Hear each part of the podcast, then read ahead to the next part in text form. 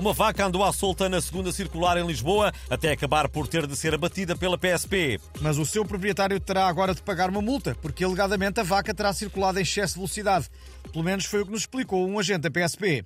Ora, efetivamente, o animal eh, da espécie bovina foi interceptado pelos nossos radares quando circulava a 47 km por hora no local onde o limite de velocidade eram 30 km hora. Eh, verificou-se ainda que um pouco mais à frente o referido animal eh, circulava a 22 km hora, sendo 11,5 o limite nessa zona.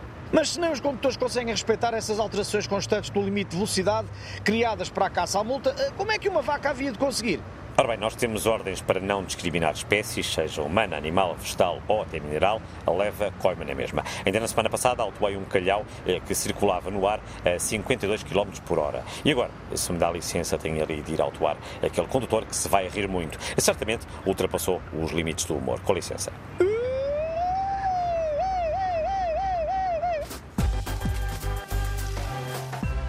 Os sul-coreanos vão ficar um ou dois anos mais novos em documentos oficiais, graças a uma nova lei que altera o método de contagem da idade. Uma má notícia para as marcas de cosmética que prometem tirar anos às pessoas e que assim perdem clientes. E um sinal de esperança para Cátia Aveiro, que nos ligou do Xiripiti do Pato Jó, no Brasil.